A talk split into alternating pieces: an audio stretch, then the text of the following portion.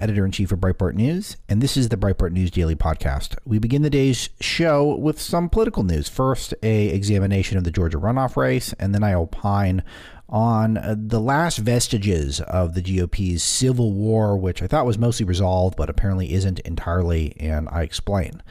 Then we cover the latest Kanye West public meltdown news. Uh, he walked off of Tim Pool's popular podcast mid show yesterday for what I think are pretty inexplicable reasons, which I get into.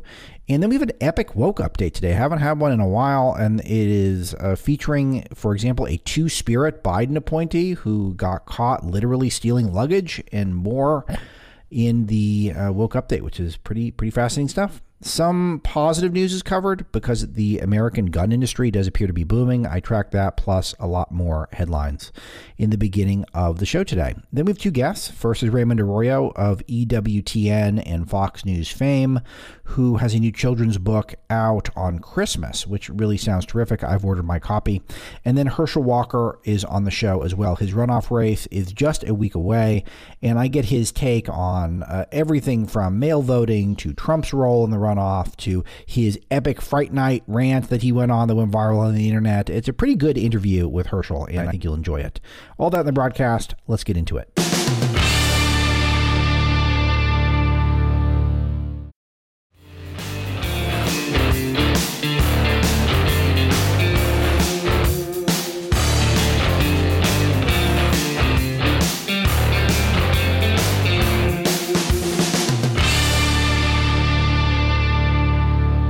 Suppose I will start with the Warnock Walker race because it is a, a, very tight race, but it's also one where we've got Herschel Walker in the lead in some polls, including a Phillips Academy poll that came out yesterday, where he's actually ahead. Now, I, I used to always think the polls undercounted Republicans, but now due to community organizing and cheat by mail, et cetera, et cetera, I, I feel like that you can always uh, count on more Democrats to eventually have more votes tallied in the end. But that said, is it going to be? Is it going to translate for a runoff election? Um, I, I, don't know if that's the case, especially when there's no real negativity against Walker. There, there were Republicans who openly did not want Kelly Loeffler um, and David Perdue to win the those Senate runoffs in 2020. So uh, no one's doing that. Uh, no one on the right is you know advocating we boycott because they're they're, they're too soft, uh, which was a truly amazing saga of all the amazing Trump sagas, and there's so many. How he was very upset about the results of November 2020, didn't buy into them, so he basically discouraged people from voting in the Georgia runoff, which gave to Senate seats to Democrats, Socialist Democrats, to the most left wing uh, members of our Senate, Jon Ossoff and Raphael Warnock, um, because Trump didn't like it that he lost that state. And then we had um, Trump backed David Perdue in a uh, in a primary against Governor Kemp in 2022. Kemp won by a, a, large margin and then beat Stacey Abrams by a large margin in the general. And now Kemp has fired paper, filed paperwork to run against Trump. Uh, we don't know for sure. He started a super PAC, so we don't know if he'll run for sure, but it looks likely that he's going to run for president in 2024. So that will be an amazing narrative to play out, and I'll be interested to see if uh, Governor Kemp, uh, when he's actually going up against Trump, assuming he does in a primary, if he'll introduce that concept, and if anyone will care, because that was the moral of yesterday's uh, show. I think for a lot of viewers, uh, people have stopped caring about a lot of things you would think people would care about. So uh, it just seems like a lot of people have kind of made up their mind about certain people and moved on. Um, there will be no MAGA rally, as far as we can tell, for Walker. Now, I, I don't know why that is. Uh, I, I understand that you know Trump's brand is not particularly hot right now, and it might have been at the request of the Walker campaign. I'll ask Herschel Walker this. I do not anticipate he will give me a straight answer. Just full disclosure, I'll ask him about it when he's there. But I do think I've been rooting for Trump getting the whole band together, get all of the stars of the conservative movement, and get them all together to say the importance of voting for uh, Herschel Walker. And it just doesn't seem like that's going to happen. If you have a reaction to that, then um, uh, I'm, I'm all ears. But the Georgia Supreme Court recently sided with Democrats and they're going to allow early voting on Saturday in the Senate runoff election, which is just absolutely devastating.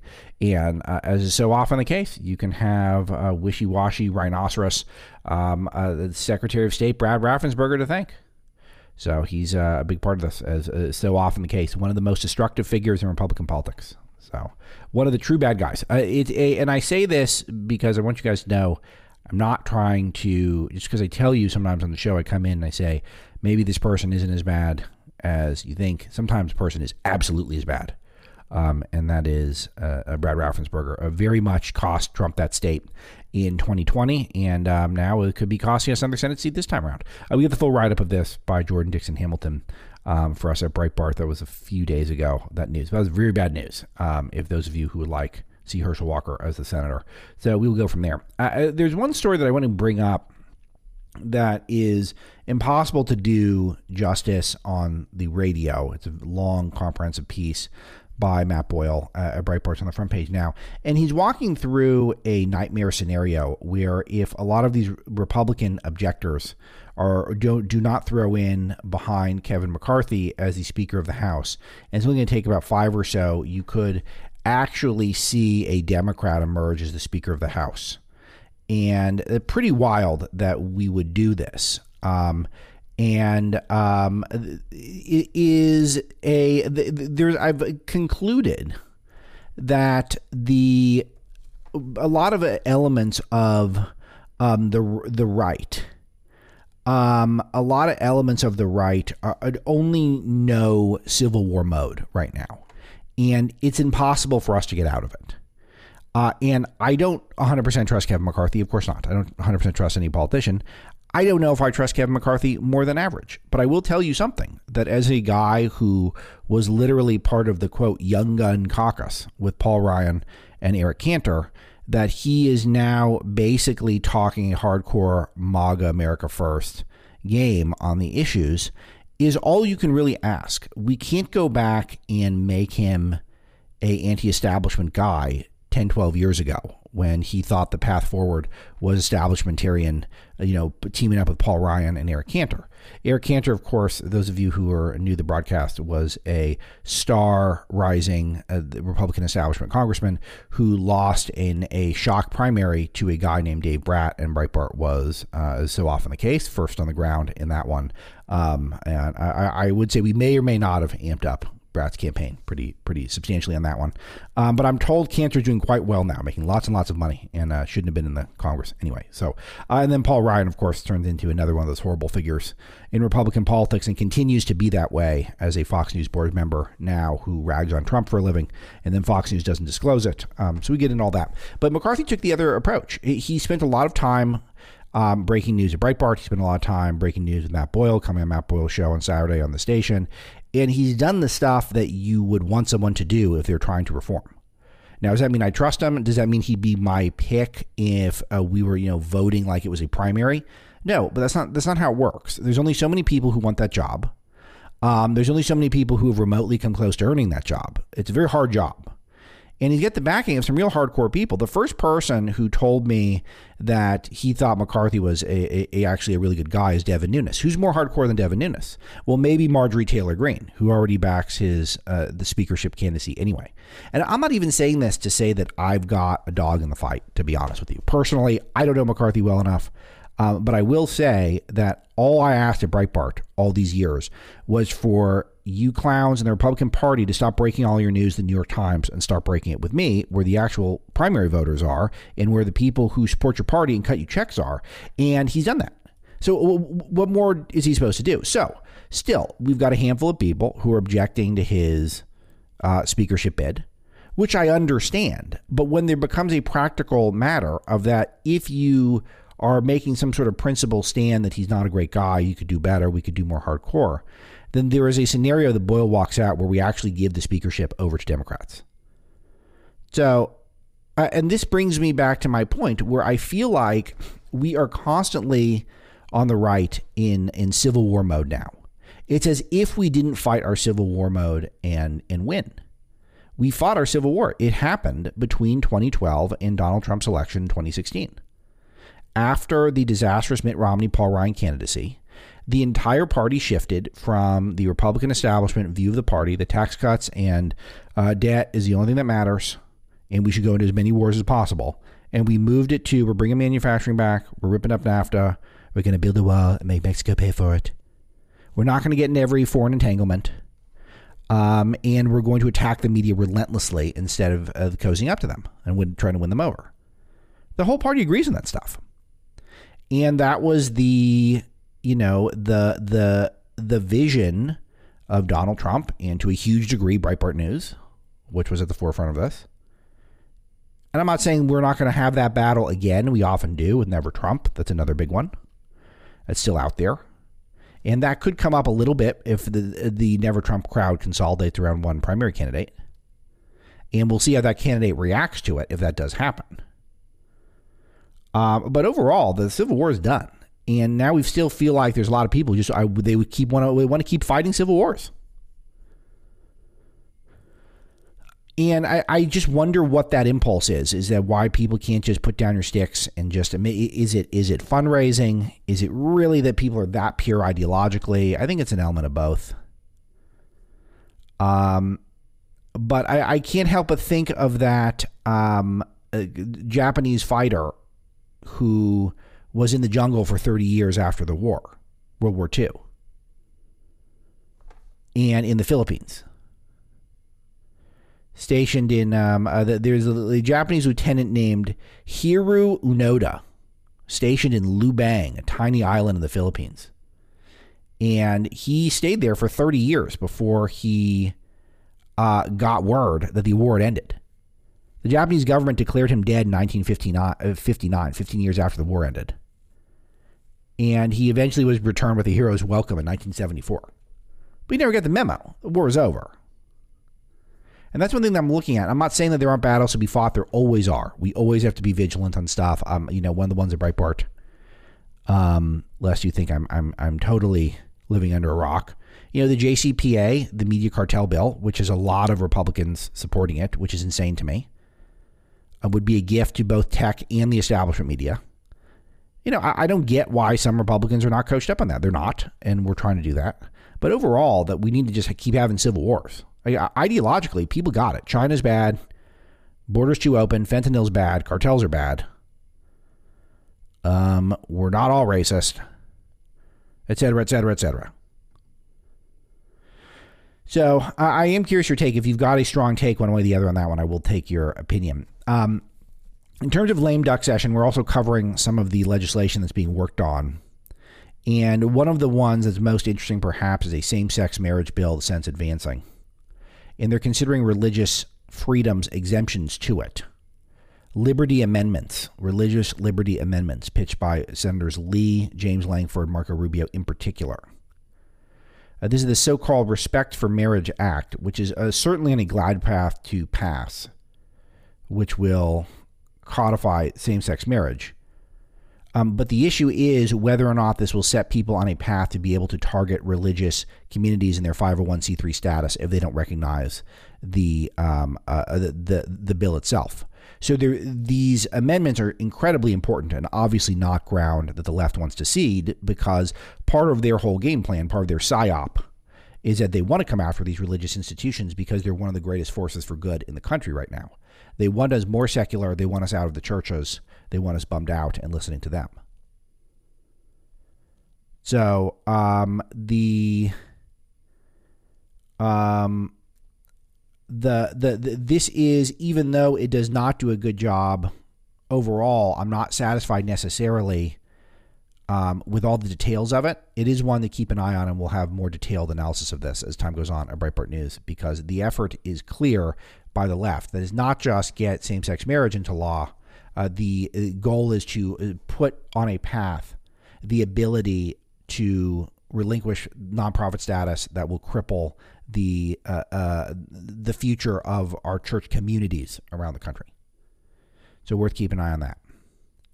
All right, I won't dwell on it quite as much as the opening of yesterday's show, but of course, the Kanye Trump Nick Fuentes saga continued.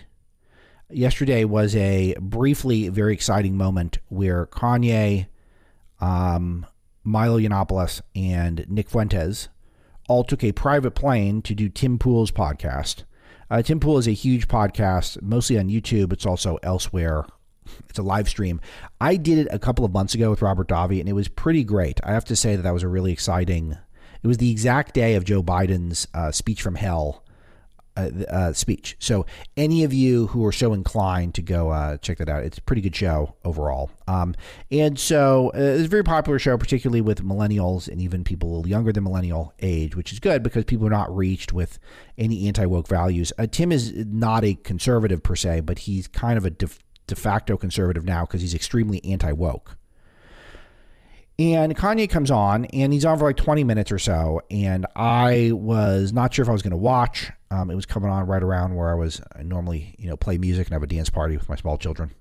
Um, that that time of day, and I was looking forward to that. And I said, "All right, I guess I'll listen to another podcast." And I turn it on, and um, there's Kanye there. There's the racist Nick Fuentes, and then there's Milo, um, a all, all, all the trolls getting all the publicity. And it's funny because I was sent a photo of them taking a private plane to the podcast, which is, you know, when I did the podcast, I flew coach and then I was driven in a CR, like a Honda CRV to the podcast um, by a very nice young man, which was an hour and a half drive from, from, you know, DC ballpark and I was in Kanye's taking the private plane, and we're going to hear how he's a big victim of people. He's a big victim of who? The Jewish media, where I, Breitbart, at Breitbart, where I'm a half Jewish person by blood, and I work for a company that is owned and edited by Jews. And I get to fly private plane when I go to Tim Pool's podcast. So th- th- that irony was there. It was there for me. I was kind of laughing at it. And by the time I turned it on, Kanye was about to get up and leave over nothing, literally nothing mildest, the most mildest of uh, uh, questioning of his blaming uh, all of the struggles he's going through in life on the Jews. Um, he got up and left, and so did the others as well. So, which is a shame. Uh, so Kanye canceling himself, and then Kanye's War Room, which is a pro Kanye account, um, you know, tweeting a photo of Tim Pool not looking great, like with his appearance, and like, like it just mean spirited, just mean spirited. And the cancel culture is not as in play here as people think. It's a Kanye's canceling himself. He's a massive platform again. He's one of the most platform people. And then he just leaves the interview for who knows what. I would have liked to have heard these people explain the radical views that have captivated so much of my audience and other audiences over the last um, few weeks. It was a form, it's a long form interview. So it's a two two hour interview, no breaks with three very smart people, all of whom have some ideas that you either don't like or would find appalling, or somewhere in between. But uh, I found that to be a very weak move, and I don't know how he's going to return from that. Um, but he will. He'll figure out a way. He will absolutely figure out a way. Um, okay, uh, next up. Oh, yeah. So um, Mike Pence called on Trump to apologize for the white nationalist dinner. Uh, I don't know what the apology does, but it just does remind people that um, Pence will probably run for president, um, which will be interesting because Pence did such a good job of balancing um, not coming off as a crazy person and standing by President Trump until January the 6th, where he was backed into this incredible corner where he could have interfered with the certification of the election, uh, which would have appeased Trump's base, but uh, could have set him up for a lot of headaches for the rest of his life. For the rest of his life would have been defined by that moment, and it still might, which is unfortunate. Um, and if you want my take on that, and you're new to the broadcast, uh, the idea that a vice president can just stop an election because they feel like it is insane. So it, it would mean that if uh, somehow Republican wins in 2024, Kamala Harris can just stop it. But nope, nope, Biden's in. Or we're going to keep counting until Biden wins. An absurd argument that was made to you by other people on talk radio and in podcasts, and that that, that could happen. And of course, it was never going to happen. And you were lied to. And uh, just know that. So uh, you have to be, uh, credibility matters, in my opinion. Maybe it doesn't. Maybe you just want happy talk. Um, Zionist Organization of America, Mort Klein, has said Trump is not an anti Semite, but he legitimizes Jew hatred. Pretty intense. Klein just given Trump an award. Um, Kanye was saying that America is run by 300 Zionists. Great. Terrific influence. I, I think about this stuff with my point about the private plane. Uh, you know, we had a story at Breitbart on the, the rapper Lizzo, who's a morbidly obese woman who we've all decided we're madly in love with as a society, or at least our establishment media is. And she's called pop music a racist. She's called it inherently racist.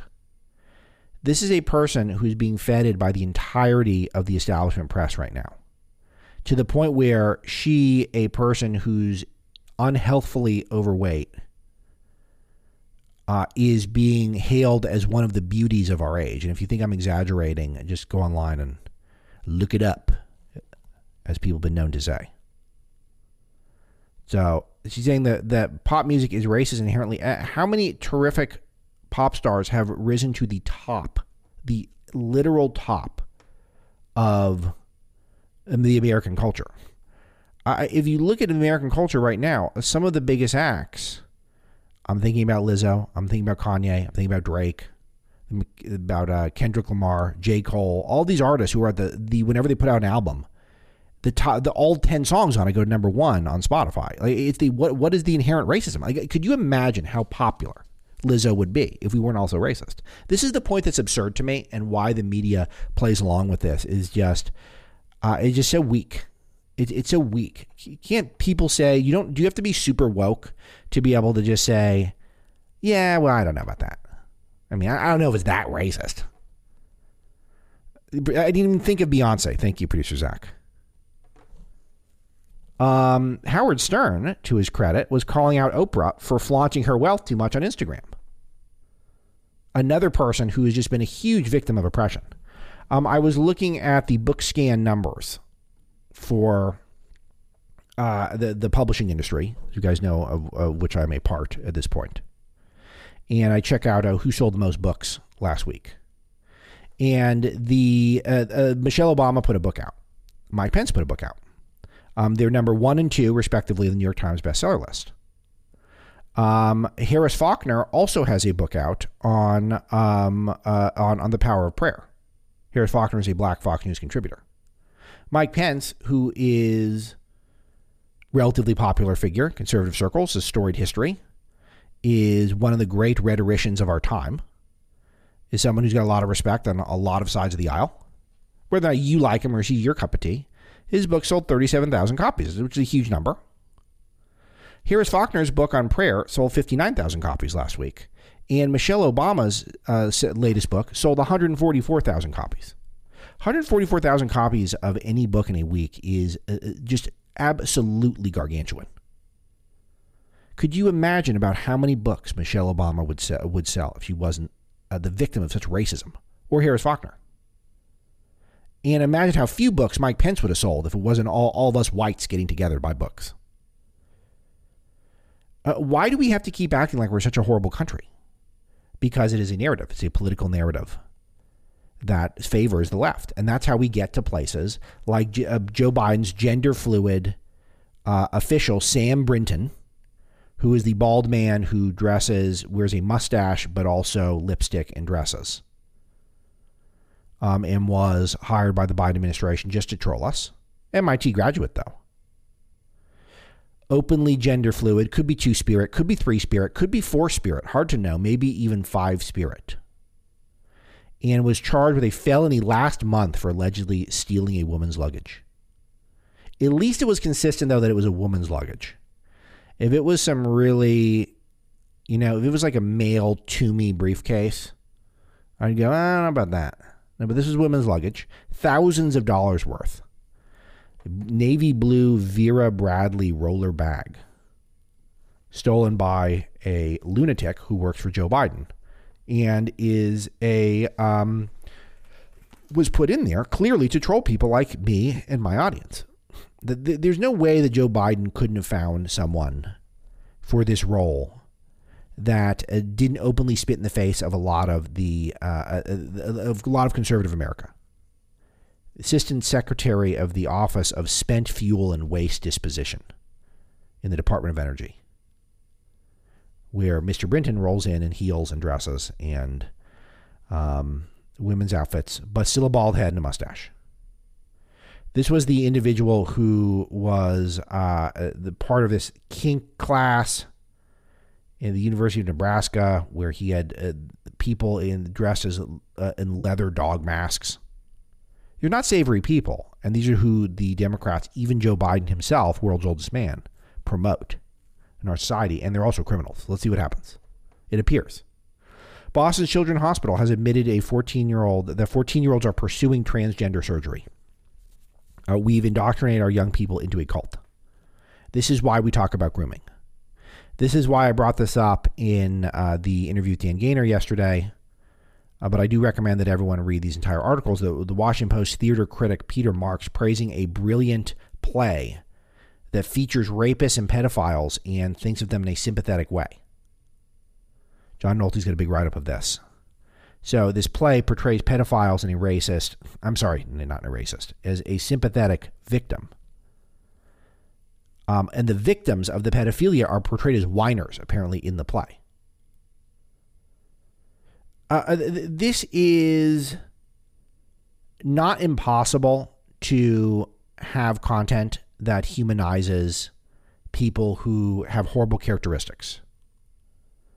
You know, there's been lots of famous movies. I think maybe the, you know, the one that comes to mind first is Downfall, which is a Hitler movie.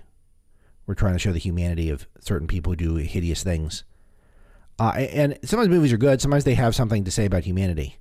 But do you think it's noteworthy now that with you got the Washington Post reviewing what is described as a scintillating new play that ruminates on the idea that punishments inflicted on some pedophiles are so harsh and unrelenting uh, as to be inhumane? Is there is there any other? Do we talk about that with murderers? Do we talk about that with other violent criminals? Maybe we do now. Maybe that's how we think of things. So we're supposed to sympathize with the molesters um, and see the the victim, according to the Washington Post, as an indulgent, marinating in self pity. All right. Uh, it just, just, uh, what about it, it, what would happen? John Nolte points this out in a write up of Breitbart. If this was a play about male rapists, like cis hetero white males of privilege, maybe who grew up upper middle class, uh, if we'd apply humanizing them, would that be tolerated by our society? Or would there be some cancellations going on? No, there wouldn't be. It would not be tolerated it would be everyone would be attacked mercifully, unmercifully. I'm kind of saying the opposite thing a couple times today. Get that under control. All right, so the World Health Organization says monkeypox is racist. It wants to call it mpox now. This is where our focus is. Uh, I brought this up with Jerome Hudson yesterday on our interview that the Phoenix Suns now are getting attacked for their gorilla mascot. We find racism wherever people congregate, there will be racism now.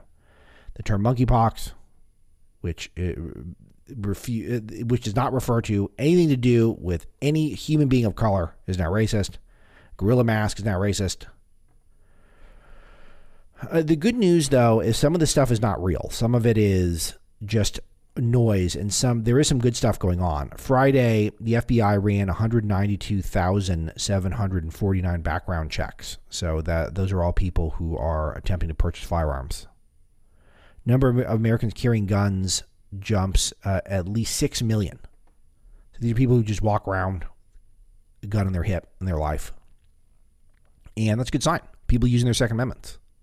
Trying to protect themselves, not trusting the government to do all that for them. So we're seeing some hope in our society right now. Uh, but again, it's much more easy to indulge in some of the negativity. I know I'm a part of that in a major way. Sometimes the negative stuff is more compelling. Um, but there is some good silver linings out there. The White House is basically ignored China's violent crackdowns. They put out delayed statements saying, Are you guys sitting down? They support rights to protest. How cool is that? These guys are brave and bold. They support the right to protest. They sure do. They don't think of this as a historic thing. They're not pointing out that years of lockdowns and abuse have triggered anti communist protests nationwide, maybe the biggest uprising in Xi Jinping in his history. And it's because of draconian authoritarianism from Xi Jinping. This is an opportunity for at least the world to get acculturated to the fact that Xi is a dictator, an authoritarian, and is not democratically elected. Democracy is at stake here. And this is an opportunity to hold the bad guy um, up to the light of day. But that's not what the White House does. They put out milquetoast statements that are late. Chinese bots are filling Twitter with porn, which is really interesting to spam the protest accounts. So I guess this is their way of trying to distract people. But um, this is what, if you follow Elon Musk's Twitter account, who doesn't? He was pretty amped up about this, trying to figure out how to deal with it. So, but it is a uh, th- that's the tactic that's going on that a Chinese psyop to put um, porn on Twitter to distract people.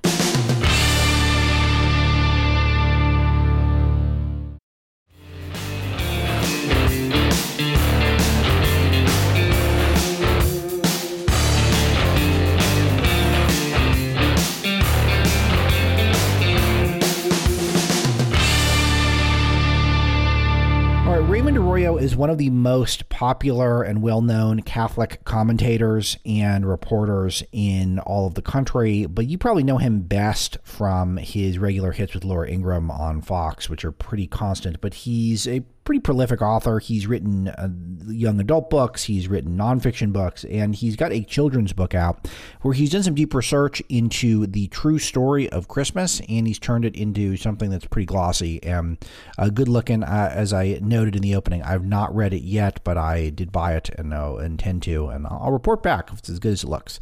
Uh, but let's hear from Raymond Arroyo. My first question, Raymond, thanks for joining me. Uh, what do you mean by untold? No pleasure, Alex. Well, I did. I spent months and months researching. Alex, I started this looking for a, a, a legend about the wise men that I could tell. You know, kind of a fantastical, fun tale for the family. So that's what I was looking for. Well, as I went out, I discovered everything you and, and myself and most of your listeners probably know of the wise men turns out to be legendary and false. Uh, there were, you know, the old song, We Three Kings of Orient are there sure. were probably more than three of them. The gospel only talks about three gifts, not three wise men.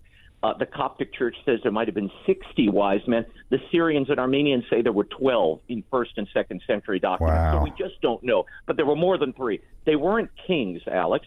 That was a creation in the sixth century. Uh, they came up with the kings and gave them these names, and and they weren't from the Far East. Justin Martyr, Clement of Rome, first century sources say the wise men came from Arabia. So once I started looking into that, I said, wait a minute, where in Arabia did these guys come from, and why have I never heard this story before? So I started digging, and what I discovered was a story far more fascinating. Certainly, the stakes are a lot higher for these wise men. This was not some royal gift drop off, Alex. This was a high stake stakes adventure with a group of men who felt drawn to something larger than themselves and were willing to risk their lives and endure the murderous threats of King Herod to get to this light, to get to this child and this Messiah whom they believed was on the other side of the Dead Sea. They were probably in modern day Petra, is where these wise men came from, and the gifts are good indications of that.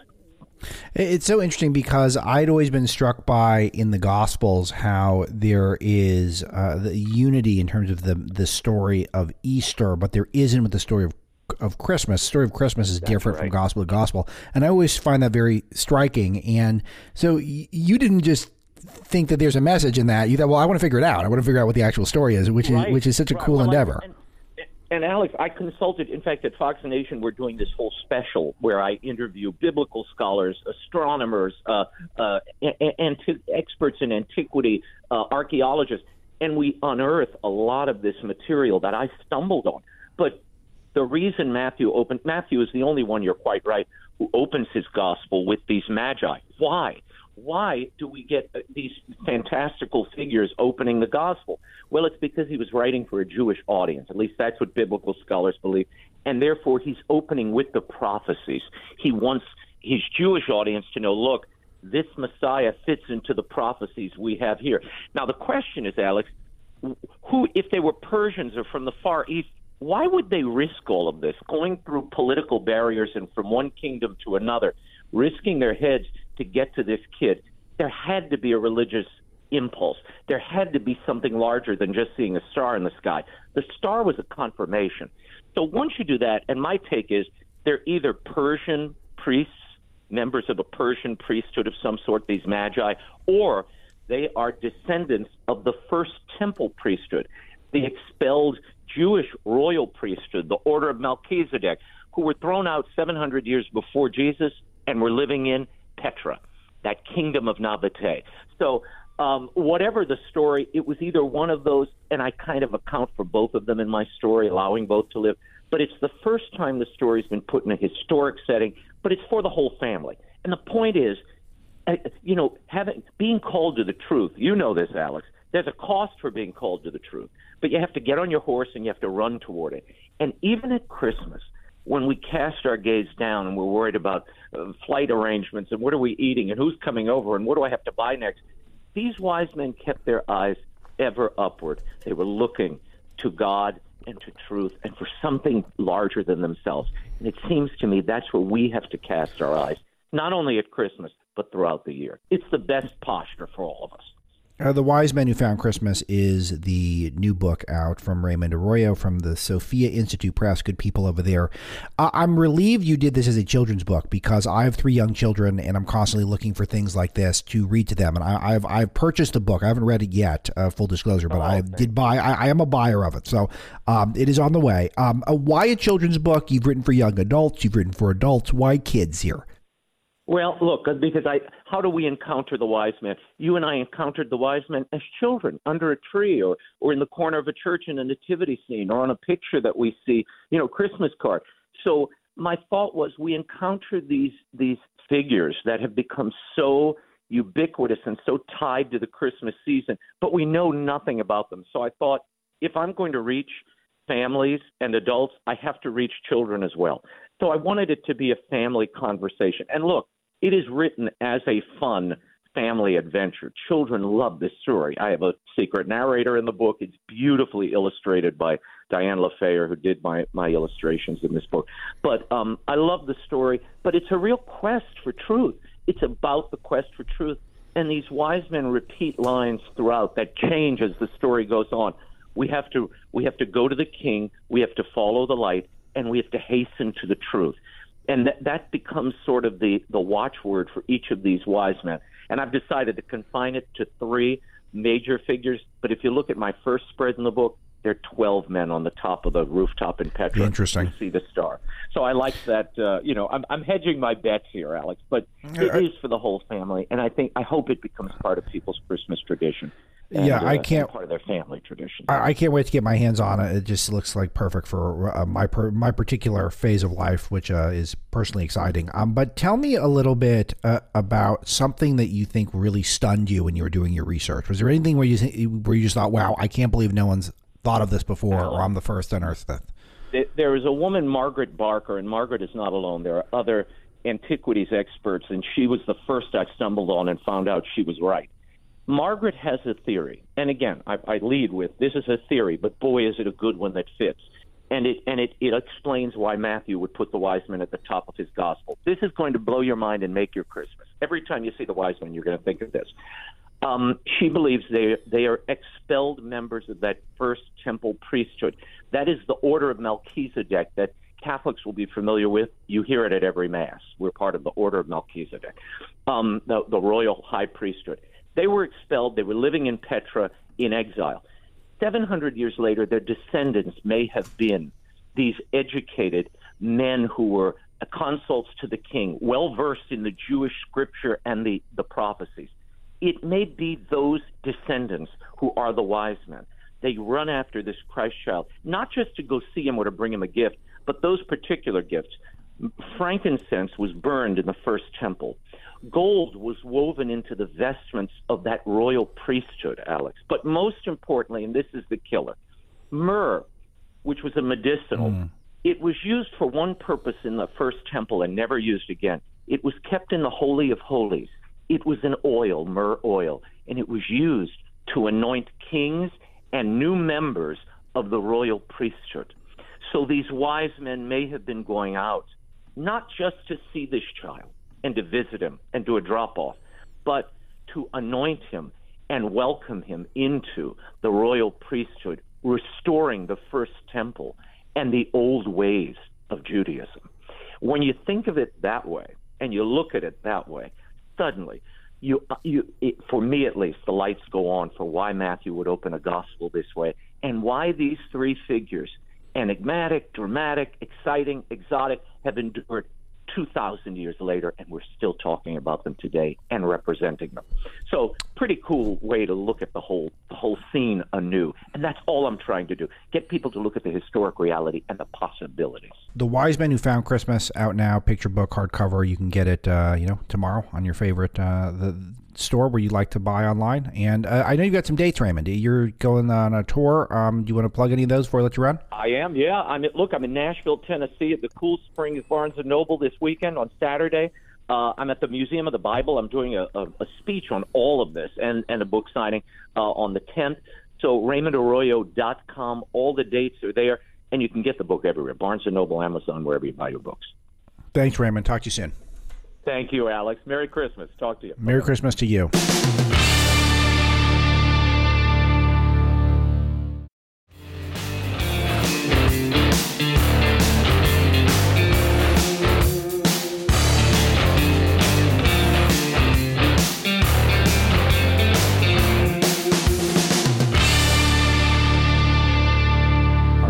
Is none other than Herschel Walker, the man of the hour. In a lot of ways, his runoff is just a week away, and big deal, a lot at stake if he can win this thing. And uh, most importantly, no more six years of Raphael Warnock, who is one of the worst senators we've got. And I think Herschel could do a pretty good job if he's in there. Uh, but we get more of his take on the race and the latest developments and his efforts to turn out the vote, which I do believe is the biggest hurdle. Is can he get enough people to turn in their ballots? And that is the question. So let's hear from Herschel. Herschel, thank you so much for coming back on the broadcast. Can you just give us a quick overview of the race and the runoff so far before I get into some specifics? Well, right now, you know, we just started early voting, and uh, everyone is getting out uh, voting, and I want more people uh, to get out and vote. I want them to have their vote counted and their voices heard. Uh, and I think everybody is. Uh, that's one of the things I'm doing right now is trying to get out and get people out to vote and make sure they get out and vote, vote, vote. And the left is continuing to raise money and try to put uh, misleading messages out. And I want people to know the truth that we're right now hurting. Right now, we're hurting because of this inflation. We're hurting because of the border, crime on the street, which is a lot of things that the left really do not want to talk about. They want to talk about everything else except that. Uh, you've been running something called the Evict Warnock Tour, uh, which is pretty brilliant because it's a reference to his uh, to to zoning and how Warnock's church ran an apartment building that evicted all these people, which is not very Christmassy, by the way, Herschel. We're heading in the Christmas season. Uh, tell me about the tour and uh, how the inspiration for it. Well, one of the things that uh, that happened is during the debate. I don't know if any if anyone watched the debate. This was information that came upon me during the debate that he was evicting people for as little as twenty dollars, when yet he's making seventy four hundred dollars a month uh, in his housing allowance, and he's evicting people for as less as twenty eight dollars. And then these people are living in, in, in filth and feces, and there was a dead body found in this apartment unit that his church owned 99% of it. And got me is when he wanted to use Dr. King name that uh, because we now have discovered this that we're uh, he said we're looking we're making the Dr. King name look bad and we also uh, by talking about him we're offending Jesus and it's almost insulting that whenever he tried to uh, cover up what he's doing he brings Dr. King's name in and he brought Jesus Christ's name in but I want people to know he's not Jesus Christ and he's not Dr. King he's taking advantage of people and you know, as a senator, he's taking advantage of people as well because he went to Washington and said he was going to represent Georgia, but yet he voted with Joe Biden 96% of the time, which people have said they're headed in the wrong direction. And the, the things he's voted for, being a man out of the cloth, when he voted against religious liberty. Right. I work in a man out of the cloth vote against religious liberties unless he has no clue of what he's doing and he's not representing Georgia to the best of his ability. Yeah, this is the next thing I was going to mention is that uh, Biden has basically run a, a playbook of uh, the anti-religious freedom uh, values at least as much as you get away with it in a country that is essentially has freedom of religion. And Warnock votes with Biden 100% of the time on these topics. Uh, how would you differ as a senator in that regard?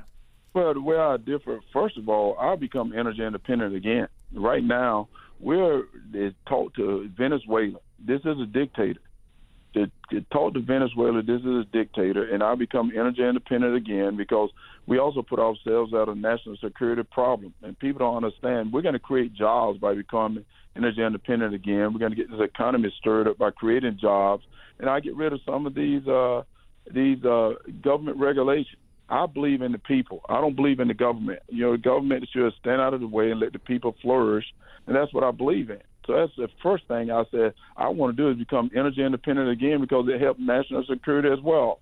And the next thing I want to do is try to bring some unity between the citizen and our law enforcement.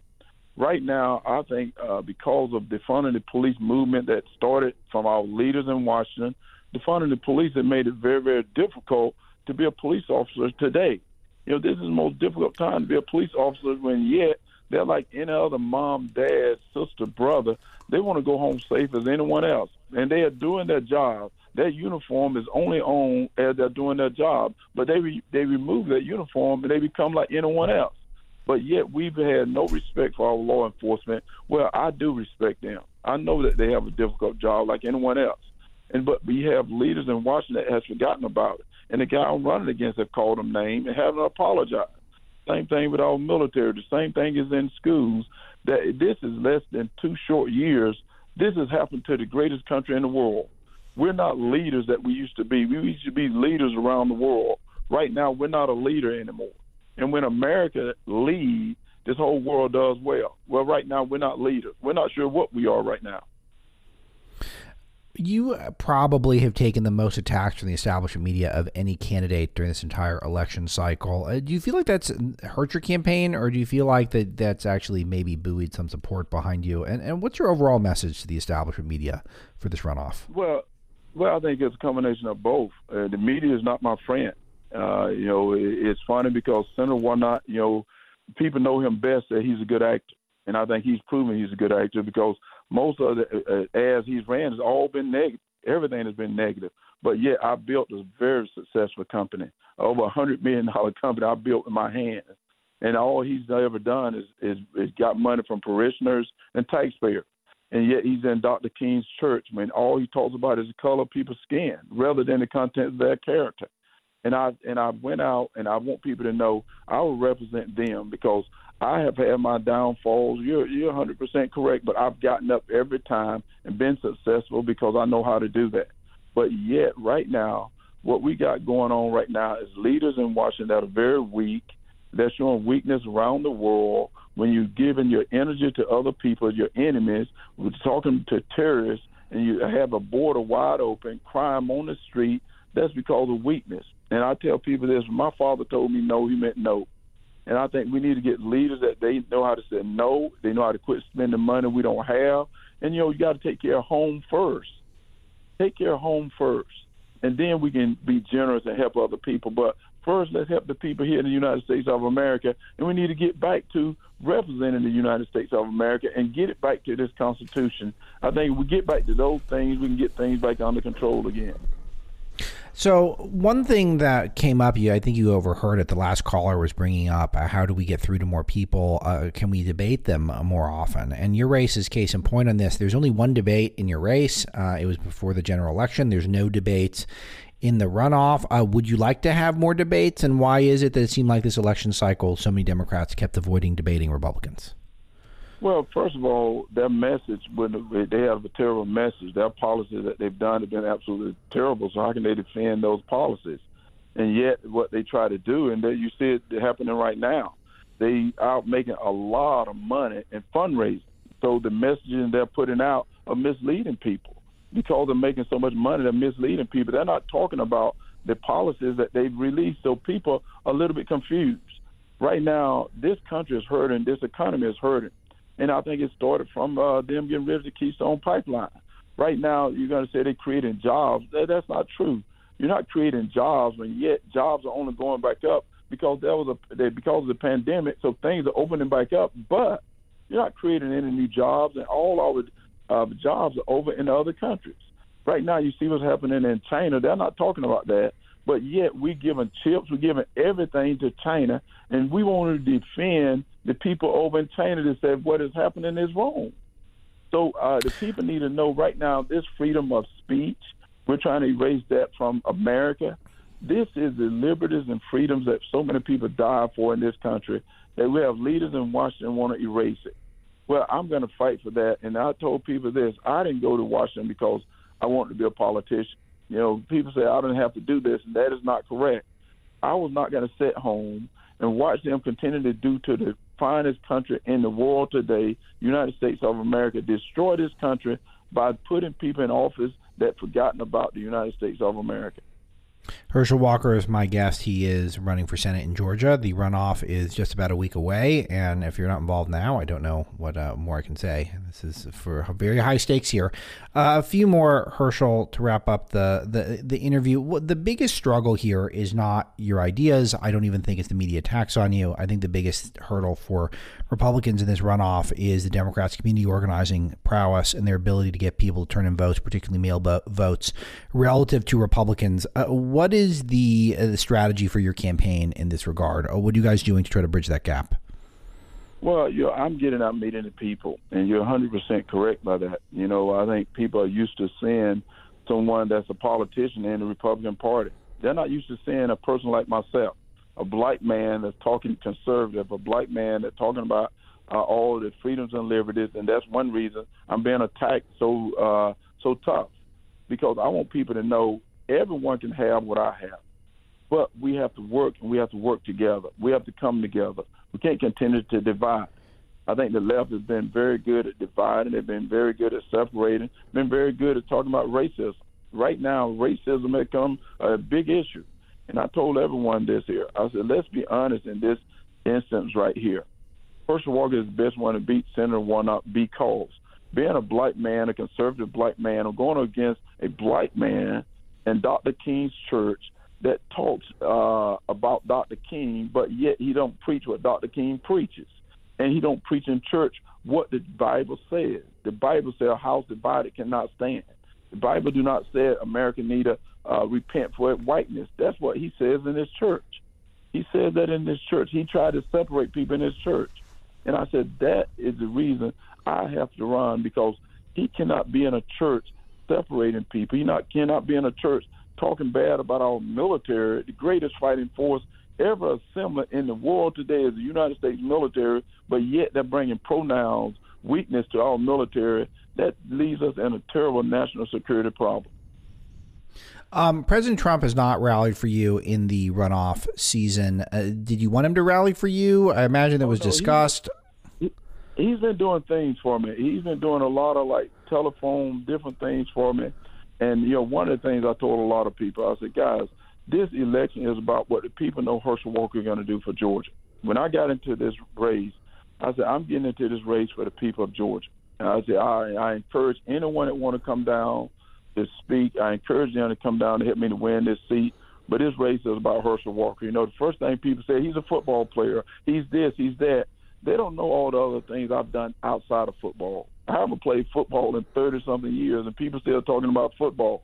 It's true. I created a business over a 20 uh, something year business, a hundred million dollar business.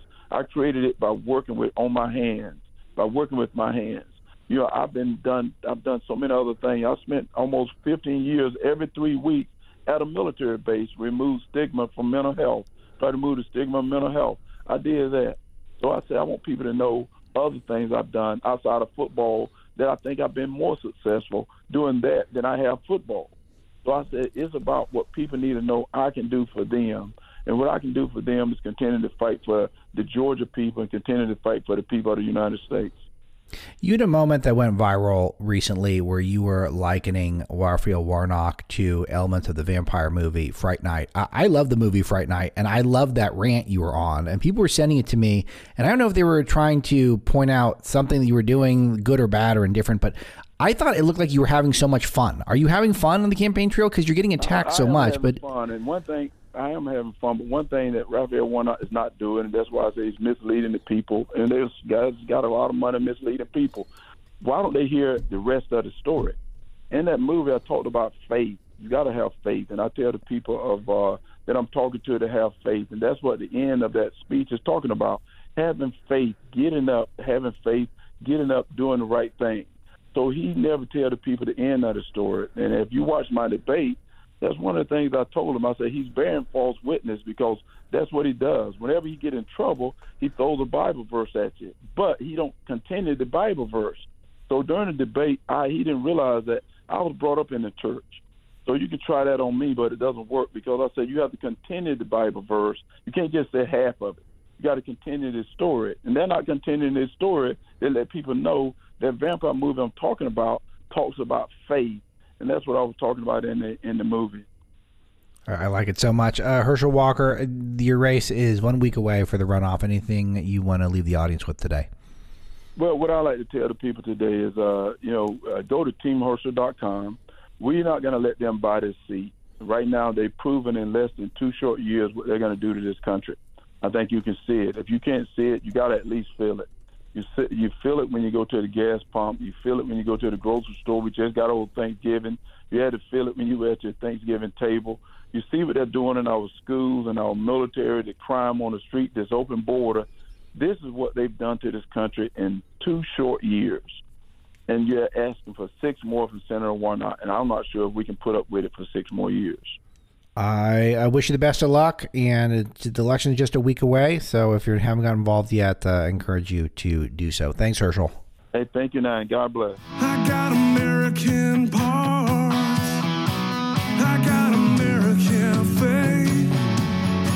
That's today's broadcast. Thanks very much to Zach Jones and Greg Evan, who produced the show. Robert Marlowe helps me pick topics. And as always, thanks to you, my terrific audience. We'll talk to you next time.